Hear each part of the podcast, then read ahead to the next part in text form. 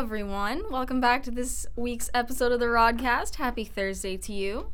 Hope you're looking forward to the weekend. Rodman, what are your weekend plans? Oh, I don't know. I, I you know, since it's just Thursday, I haven't thought that far ahead. What am I gonna do this weekend? Well, Valentine's Day was this week, so hopefully I get to celebrate some Valentine's festivities over the weekend. You Yes. know, coming up. What about you, Emily? Ah, you know, I don't have a lot of plans. I got a busy week, so I'm kind of just looking forward to relaxing this weekend. Okay, I love it. Yeah. Uh, I to- I totally did a lot of relaxing this weekend. Well, we at, last weekend we had a great jazz gig, but on top of that, like Sunday before the Super Bowl, that Pokemon Legends Arceus came out. Uh, Have yes. you heard about it? Yes, I have heard about it. Have you played it? Ooh, it's good. It's good? It's really good. So my it's awesome. I found that there is I can't remember what store it is, but they were having like a sale where it was buy two get one free for Switch games. Uh, wow. And so I was like, man, which three Switch games do I want to buy? Yeah. And off of their list, there weren't that many that I was interested in. It, it so was only certain. I was thinking about getting that one and a couple of other. Pokemon Yeah. games as well. Yeah.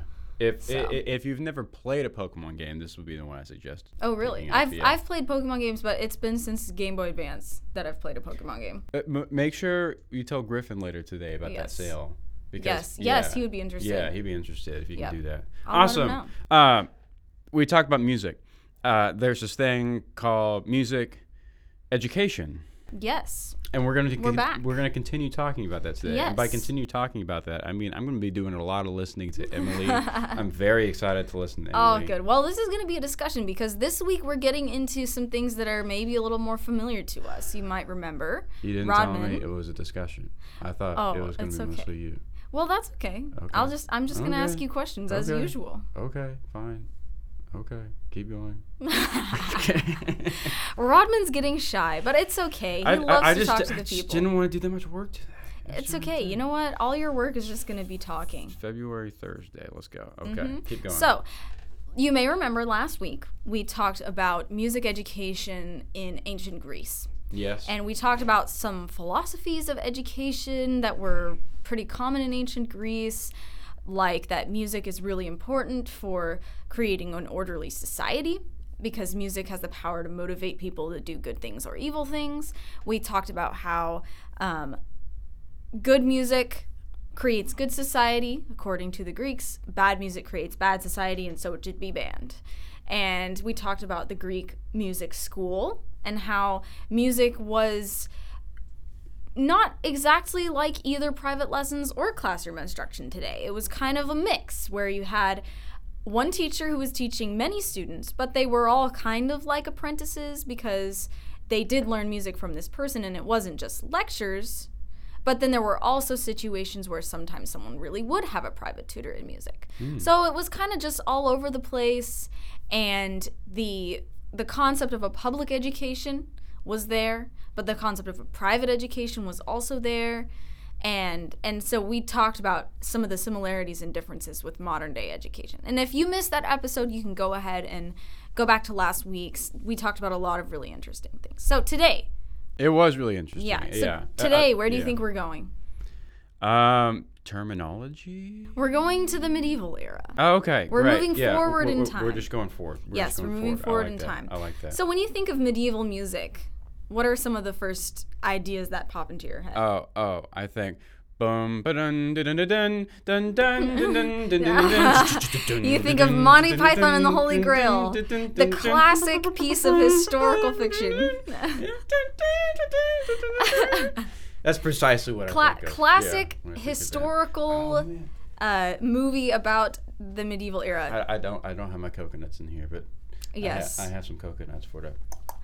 Monty okay. Python. That is Th- that that- is a classic. That is but, what comes to mind when I think of medieval And- music. and maybe- I- is there other kind of medieval music? So maybe the most accurate part of medieval music in Monty Python is actually the monks, right? So do you remember when the monks are Brave walking through? Brave Sir Uh, it's kind of just like in a cutscene, really. And Yeah, they, yes, you they're, domine, domine, Mhm. uh-huh, and then they hit themselves in the face with the Oh. plank. The plank thing is probably not super accurate, but the idea of we're singing something sacred because they're talking about Jesus. They're singing the Pie Jesu, which is a famous piece of medieval music Yeah. text, and they're singing together, and they're singing only in two parts. Those things are all very medieval kind of in sound, and even the intervals that they're singing sound very medieval. The uh, the actual score for the for the movie kind of kind of 70s inspired, but that part of it is a little closer to Yeah, historical I, truth. I didn't think about Yes, that. Did, yeah. you, did you have that plan before I made up that reference? I did not Good know. for you. But I love that movie, so Oh I God. know I know everything from that, that movie, Really, that movie changed my life. it is a classic. Yeah. I made my husband watch it before I would date him because I would not date someone that hadn't seen that movie. I, I, I did the same thing with Spinal Tap. Mm-hmm. With, Yeah. Yeah, my girlfriend. Yes, it's a classic. So, we get to the medieval era. A lot of what we see in medieval era music education is a continuation from what happened in the Greek time. Okay. Because we're when we get to the medieval era, the biggest concept that is going to be over all education, including music education, is this idea of the liberal arts, which you've probably heard before because many colleges still call themselves liberal arts colleges and universities. But the idea of the liberal arts is very, very old. We so get like you're saying we kind of get that term around the medieval era. we actually get it much earlier than that. Okay. So the first time that the words liberal arts are used together is actually in the Roman Empire. And well, obviously in Latin, liberalia studia, so the study Okay. of the liberal arts. Wow. So, but but the idea of the liberal arts is actually a Greek idea. Because when we think about a liberal arts education in the modern time, especially in like the 17 or 1800s.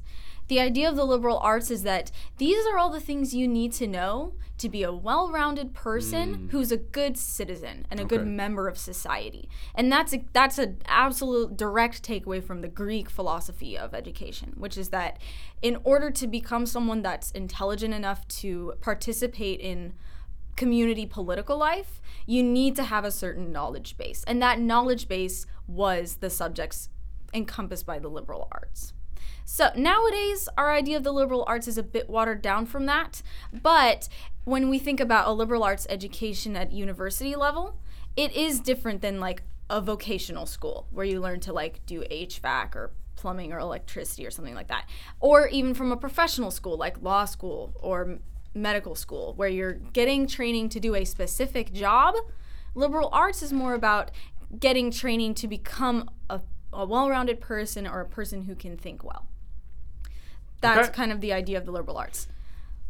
Great. I went all through college and never knew that. Mm-hmm. So, and and the even the name kind of gives you a It hint. makes sense. right? Because Yeah. liberal has the idea of being free, right? A, fr- a free person is someone who can participate in democracy.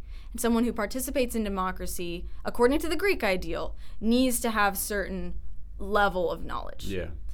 Um, and that is basically the model that the medieval university used to teach their students was we want to you you cannot graduate with a degree from the University of Paris the Notre Dame Cathedral without having this basic knowledge level that makes you an educated person. And it's no coincidence that one of the things, one of the school subjects that made you an educated person was music. So music becomes a big part of this curriculum. And actually, the curriculum consists of two sort of parts of, a, of a, the classical liberal arts education. It consisted of the quadrivium and the trivium. Have you heard these words before? No. No, probably not. But you've heard what they mm. are. So, the idea was like the quadrivium are the four most important subjects that humans need to attain like enlightenment or like the mm. ultimate level of knowledge. And those four subjects are astronomy, mathematics, geometry, and music. Okay. Which sounds weird to us now because we think of music as like super creative and those other three are really mathy. I I also like it's interesting they separated geometry and math. Exactly, because they're two different. They were two totally different disciplines to Yeah. the Greek and medieval mind. That's cool. Is math has more to do with like sort of calculations and the Yeah. abstract, Mhm. whereas geometry more to do with the real world physical objects applications that kind of thing. cool. But in order to get to the point where you're ready to study the quadrivium, those four subjects, you had to master the trivium, the three introductory subjects, Okay. which are grammar, Yeah, I was thinking like rhetoric. hmm grammar, logic, and rhetoric. Really? hmm Grammar, Cool. logic, and go. rhetoric. And if you or your child or someone you know goes to a like classical liberal arts secondary school or elementary school, they they may call the lower school grammar school because you're studying the basics. And then once you get to high school, that's when you're starting to study more advanced things. Cool. Um, so these seven subjects are like the foundation of a person's education. Got you. Okay. Any comments? No, well, I Mm-hmm. just remember learning about Shakespeare's life. You know, because I mean, there's a lot of uh, questionness surrounding the history of Shakespeare and his age, and even Mm-hmm. Mystery. if mystery, uh, Mhm. questionness, Mystery, yes. questionness, Question is. mystery. That's a good word. I'll use that in the future. A lot of mystery surrounding uh, Shakespeare's origins and the origins of his work, and like the two things that that we know is that there was a guy named William Shakespeare born on Stratford upon Avon, Mm-hmm. and that there was a guy named William Shakespeare that married Anne Hathaway. Yes. That's like the only two pieces Mm-hmm. of knowledge that like we have it about him. Now we don't know anything about his life. All we have is his, uh, is his plays. Anywho, I was just thinking that we do know that like it's it's perceived that his schooling, the schooling of that age, and you know this is 1500s, Mm-hmm. was like all rhetoric and Latin. Like Yes. that's everything that he would have like learned in lower yes. school, Absolutely. Absolutely. which now makes sense. Mm-hmm. Because um, No recess. no no recess, right? Right. But yeah, but yeah, that was the model for Western European university at the time. Uh, and actually, that model of liberal arts education really persisted in some form or another. I mean, you could argue it exists until this day, but it wasn't until really the 19th century that a focus on natural sciences started to overshadow the idea of you need to be a totally well rounded person, and that's why you go to college. The idea of doing college to get job preparation is super new. The idea that you go to college to get a degree that gets you a job, that's like a, that's a very recent idea of what a university is meant to prepare a person Yeah. for. Um, and so that brings us to kind of the medieval era. Now, when we think about the medieval era, it often we we've heard the term the dark ages right because it, we it thinks it seems like this sort of period between the glory of the roman Emper- empire and the amazing vitality of the renaissance where people just sort of like walked around in mud all day and didn't do much and people were stupid and thought that the earth revol- uh, that the ev- the planets and the sun revolved around the earth and there's a great pit of filth over here. yeah, exactly. The the stereotype that's all over Monty Python and a bunch of other, you know, ideas of the medieval era. But Bring out your dead. bring out your dead, exactly. And and while that's certainly the level of ignorance that like peasants had that may not be too inaccurate, it's also an, a total overgeneralization to say that like all knowledge was lost during the dark ages Yeah. because that's totally not Yeah. true. Places like the Middle East, especially, Mm. were actually the most advanced centers of human learning that had ever existed in the world until that point. Mm-hmm. And even in Europe, at universities and in other places of scholarship, the knowledge of the classical era and the knowledge of the Roman Empire and the Greeks, it was not lost at all. Mm-hmm. Pe- by the time Columbus decided to go and explore the New World, people had not forgotten that the earth was round. Everyone knew that the earth was round. Hmm. People, th- there are lots of misconceptions about that time period, and they begin with the medieval era. So, when it comes to learning in the medieval era, Okay. this is actually kind of the period where our modern conception of a university begins. If you go to England, you look at Oxford, Cambridge, those kinds of places, many universities in Europe they'll have founding dates in the 11th century, 10th century maybe, because this is when our idea of a university starts that people would want to gather in a place to learn together, to become educated people and advance sort of the human race. And in a lot of ways, those universities looked very similar to the ones we have now. Uh, students were typically young people who hadn't found a way in the world yet. There was not necessarily the standardization of like, you are this age and you go to college, mm. but people were typically younger. University professors, mm. the concept of tenure even mm. existed at this time, that you could have a permanent position where you weren't going to be removed. the idea that a university professor is someone who's an expert in their field and therefore can teach others. This idea also is big in the Cool. medieval I'm era. thinking of the College of Winterhold, where like it- Mm-hmm. yes. it, was, it was a lot of different people of different ages. You know? Mm-hmm. Exactly. But you Exactly. go and it's like students and teachers. Mm-hmm. And teachers with tenure and teachers with expertise, and Mm-hmm. you go out into the field and fight Dragonox or Mm-hmm. whatever they're called, trolls, ice trolls, and stuff with your professor to exercise your magic. and Exactly. learn stuff like that. It's a mix of the practical and the theoretical. Yeah. And yes, if you've played Skyrim, they borrow a lot from the medieval university concept in the College of Winterhold. And even when he goes to see the Greybeards at the top of the mountain, there's a lot of sort Ah, of university imagery that's at the top there Hmm. when your hero goes to the top. If you haven't played Skyrim, it's a great game. Shameless It's plug. good. It's good. We named our cat after a Skyrim character. Who? Ulfric Stormcloak, Oh, of course. The liberator of the Nords. Um, But anyway, so yes. oh, wow. Okay. But let's talk about what a class would look like at a medieval university. Actually, not too different from our modern lecture halls, right? Typically, there would be a lecturer who's lecturing to students, and the students are taking notes, studying what he says. They even had a textbook. A lot of universities used the same textbooks because there just weren't that many at that time. Nowadays, we have a million textbooks for every subject, but in the year 1200, And you have to buy all of them. And, and you have to buy all of them and they're all expensive. nowadays uh, are uh, na- yeah, nowadays textbooks are a big pain in the butt. But back in the 1200s, they still had textbooks and students still had to get them and use them. They could borrow them from a library, use them in the library. They still used textbooks. And when it comes to music, music was kind of divided into sort of two categories. One was the more theoretical side of music, which you, we could say music theory, and the other side is this artistic side of music, which is maybe more the practical. And students who, all students were expected to have a basic sort of competence in music. And both components of this are important, but the especially important one was actually the theoretical side.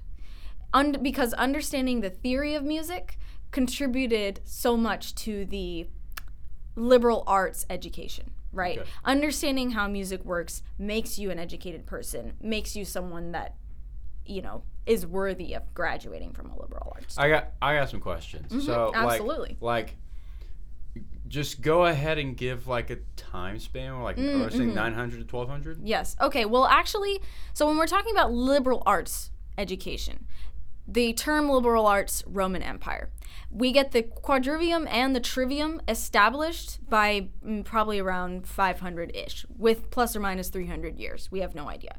The idea of a university, uh, been around since also probably around 8 900 Okay. AD. But even before that, the idea of like a more informal education that's happening in a way very similar to a university, but just not at the same mm-hmm. scale, that has existed since the Greek Okay. period. And we still have universities today that are from 9, 10, 1100. I'm defining kind of the end point of this medieval era probably around the time of the Renaissance. Okay. So- So, m- my, my question is, I mean, I guess take a take a year, Mm-hmm. however you want to answer this. When someone is studying the music theory, Mm-hmm. the theoretical theoretical class of music at like university Mm-hmm. or wherever, where is music theory at this point? Ah, this is a great question. Do we have letters? This is a great question. We so the main medieval theory treatise is one by a man called Boethius. And you've probably heard of this if you remember your music history classes from undergraduate because his treatise is extremely important. It was used as a textbook by a lot of universities. I'm I can't remember exactly when he compiled this treatise. When it comes to documents older than like 900, we just don't have the stuff. Yeah. Right? Because I, I, I think Oedipus Rex, like the, the Mm-hmm. first copy we have of Oedipus Rex, is like hundreds of years after yes it was written. yes and that's that's true of many ancient sources like like like homer's iliad for instance Yeah. Mm, the majority of the fragments we have of that are mm, from hundreds of years after he lived Mm. and so when it comes to treatises Boethius is the big one, the the name that you need to remember. I can't remember exactly what the name of it is, but it's it's something music theory related. Yeah. Um, and that was used as a textbook by a lot of universities for music theory. So, when it comes to composers, it's no coincidence that uh, some very famous of the earliest medieval composers that we have specific names for, they're associated with universities. And the two that you probably remember are Leonin and Perotin. So these two guys are both uh, associated with France and with Paris specifically. They taught at the University of Paris. They were instructors there, but they were also composers. And the what they composed for was for the university choir. So they would compose music for the university students to sing as part of their study of the practical, applicable side of music. So, and choir was typically the main place where people would would practice music. The idea of an orchestra or playing a lot of instrumental music, that's more like you're this is fun and you're doing it in your free time. Mm. But doing a school sponsored ensemble is going to be choir for a long time. I want to say Good. yeah, it's going to be like for that. a long time. That's why I tell I tell all my kids they should take choir. Yeah, choir is a great way to learn about music without needing to buy an expensive instrument. That's why I told my kids, like, Mm-hmm. because right now I have some of my fifth graders that have to choose which Which, which which elective to elective take. they take Mhm. in sixth grade, and, and and they're they're musically active. You know, Mm-hmm. that they're asking me which one is going to help me musically the most, and Mm-hmm. Yeah. I, and I I said choir because. One big reason solfege. You know, get- Mm-hmm. Getting the concept of solfege in your head. Yes. And being able to look at everyone's part even while you're reading your own. Yes. That's not typically what happens if you play an orchestral or band instrument. Yeah, I was gonna. I mean, I was joking, but I don't. I don't know. I was like, okay, you play trombone in band class. This is what you do. You sit there and you talk to your friend, and then the dude goes like this, and you play your part, Mm-hmm. and then you sit there. That's not to say that band and orchestra No, aren't uh, no, super helpful, uh-uh. formative musical Yeah. experiences. I, I, did, I did but- orchestra. I was cello. What did you do? I played French horn. Nice. Mm-hmm. Yeah, I did it for two years, and then. I had to quit because it was sch- band was scheduled at the same time as choir. So I had I picked choir because I was more into choir. Yep.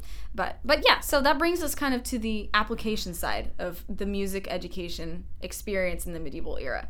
The application side, actually people started studying that way younger. So this is another parallel to like today. So if you were going to go to school, if you were going to go to class and you're a 12th century dude just wants to learn about music, What age? kinda maybe pr- probably anywhere from 16 to 35 Okay. maybe even maybe younger than that depending Okay. on how smart you are um let's say let's say you're you at your current age you're going Okay. to study you're going to study music if you want if you're studying music at school at university it's probably going to be one of the first times that you're getting some formal training on music theory kind of like today, right? Like unless you play an instrument where theory is really important, until you go to college, you're not going to learn that much about music Theory, theory. class. Unless a class that's the- titled theory. That's going to be the know. first time you're in a theory class where someone is lecturing to you about theory and you're taking notes. You'll probably learn some informally if you're taking lessons, Mhm.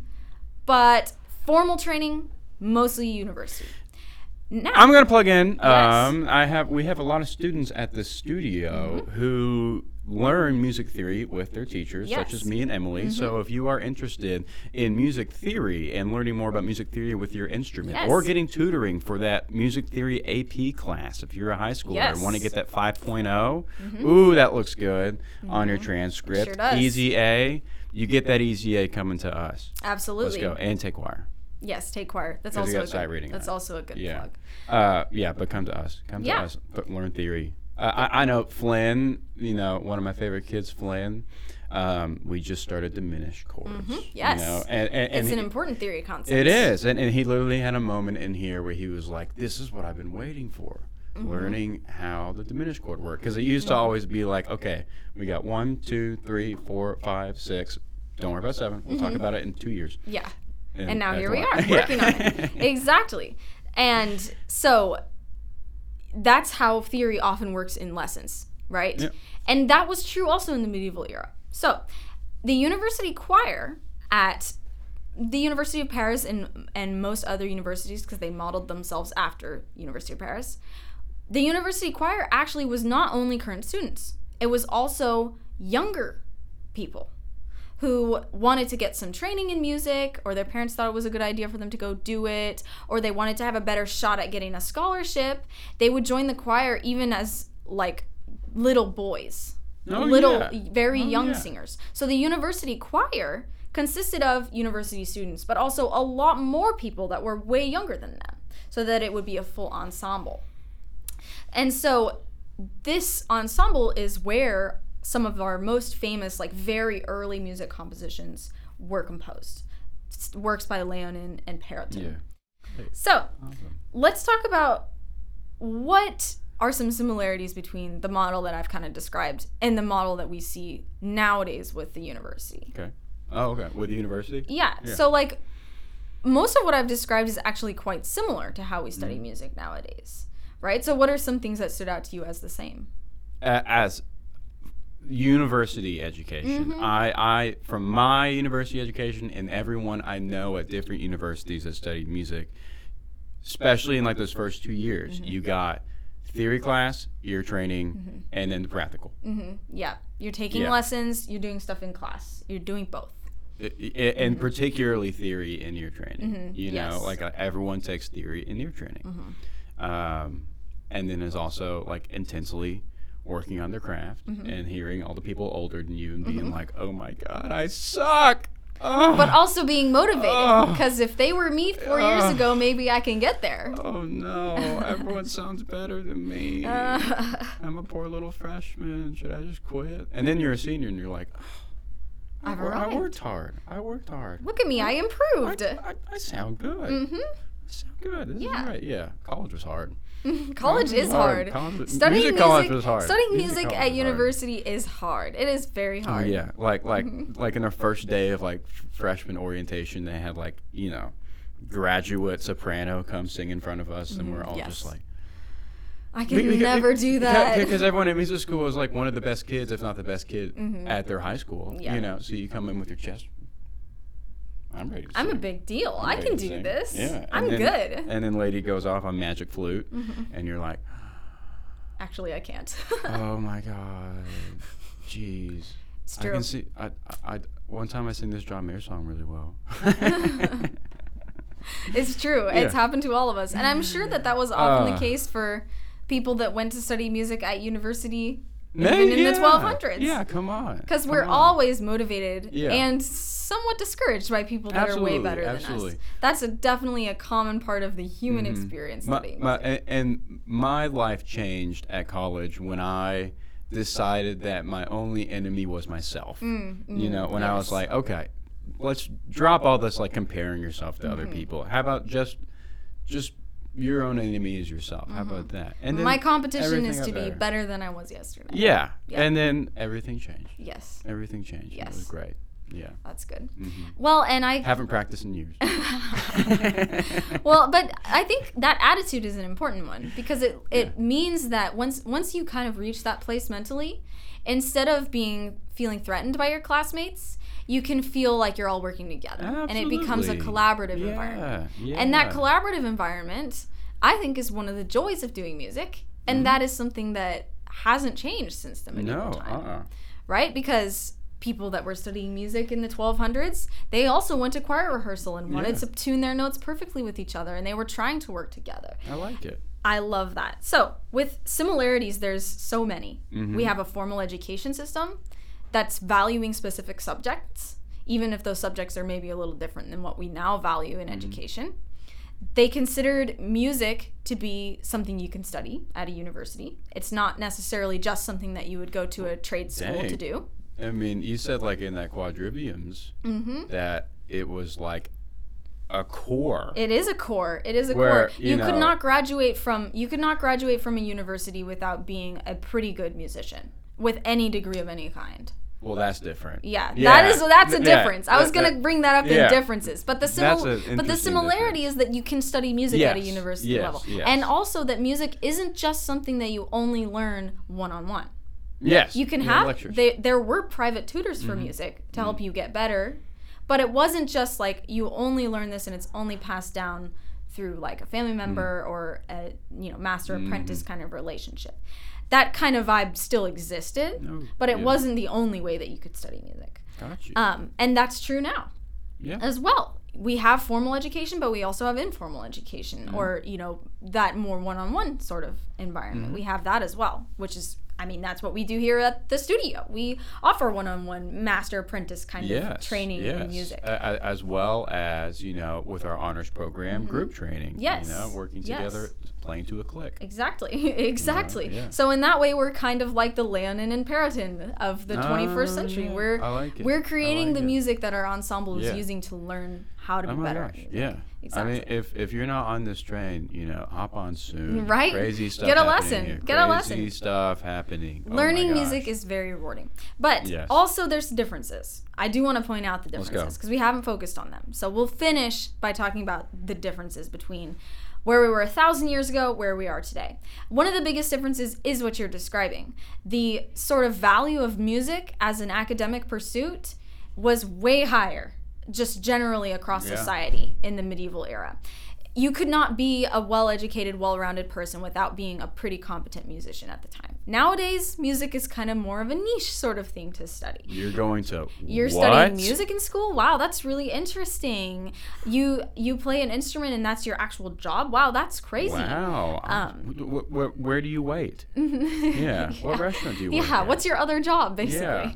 yeah. Um, but back then, it was as as central to your development as a as an educated person as English or math. It's, it was in the core. And actually, at many universities, arts training was the first year of study. It was the first thing you studied before you did anything else was study music and study the theory of music.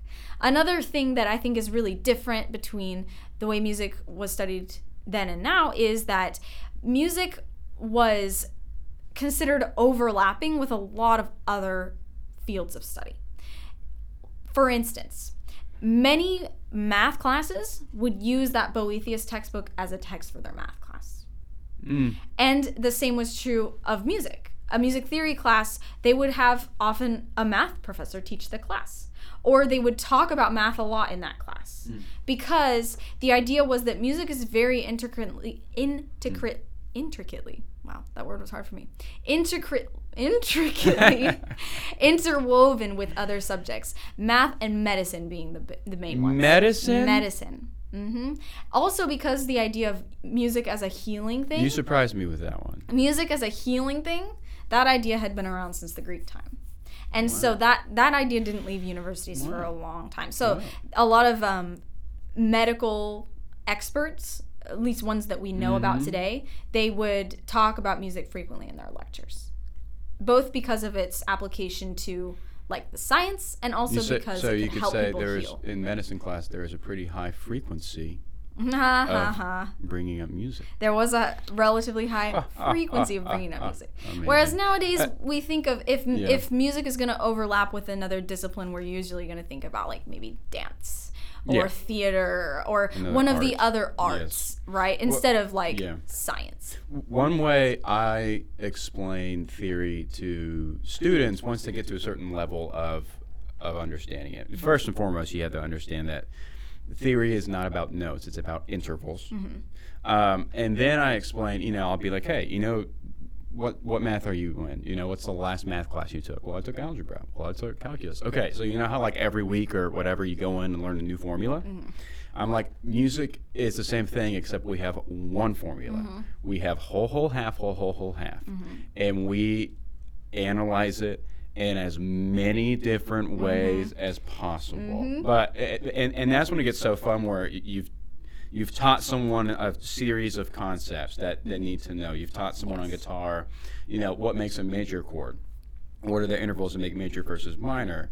And then, you know, dots connect when they're like, oh, wait. So this is why we have a four six five one because these notes Exactly. float it, and it's like because it's all one formula. It's all mm-hmm. just one formula that we have just moved and retrograded and every, in every which direction looked at it. Exactly. Forwards, backwards, upside downs. Yep. It's and, a cool one. And and that's exactly how we construct music nowadays. And it's how they constructed music in the medieval time. Their concept of music theory was way different than ours because Mm. it's been a thousand years of development. But its place in the importance of learning music was Mm. really, really high. Maybe even higher than we place it nowadays. oh yeah. But it's still a really fascinating thing. So this week we talked about the medieval era. There were a lot of things that are similar to our modern Mm. university because the idea of a, a university just broadly was established in the medieval period. Yeah. And we still have a lot of takeaways from that today, even with our universities Mm-hmm. uh, literally a thousand years later. But there's also obviously things that are way different. Mm-hmm. And yeah, so I, I have one last question. It's yes, a short one. absolutely. So over there on that stand, we have a copy of the Bach Prelude. yes, And I'm sure in college at some point and whatever, you look at it and we mm-hmm. analyze it bar by bar as the chords mm-hmm. and their chord relationship to each mm-hmm. other. I was told at some point that when Bach composed that, which was 1600s, uh, or likely or 1700s. early 17s. 1700s. Yeah. He was That- 1685 to 1750. Yeah, 1750. So when he composed, when he was composing, that they didn't have a concept of chords yet. Is that true? Um, it's their concept of what a chord is is different than ours. It- yeah. their was idea of than what we harmonic function was totally different than ours, and that's why their idea of chords is different than Mm. Yeah. ours. So we, when we look at this and we do a Roman numeral analysis on it, that's not the way that Bach would have thought of it. That's what- because he, what I they heard. weren't thinking in terms of one functions this way and then it's moving to five and then Mm. We're going in a, a progression that is taking taking us from one place to another place More counterpoint. I more mean, more counterpoint yeah. more about how beautiful lines are when they move Mm. individually together horizontally instead of vertically. horizontally rather than but Yeah. also vertically but horizontally Yeah, and it- it's like it's like the reason that we put it vertically is it's just it's it's it's easy to explain with Yes, figure bass. you exactly. know, but. Bach is also living he his, he passed away in 1750 by 1750 we are really starting to think about harmonic function Cool. so Bach is sort of like almost a transition composer Yeah. he's his music is baroque but by the end of his life composers are thinking about harmonic function Okay. Awesome. Great. Mm-hmm. Yeah, Fantastic. absolutely. Hope you enjoyed having Yeah, a little bit of a history lesson with us this week. Join us next time. We're going to talk about the Renaissance. Engage.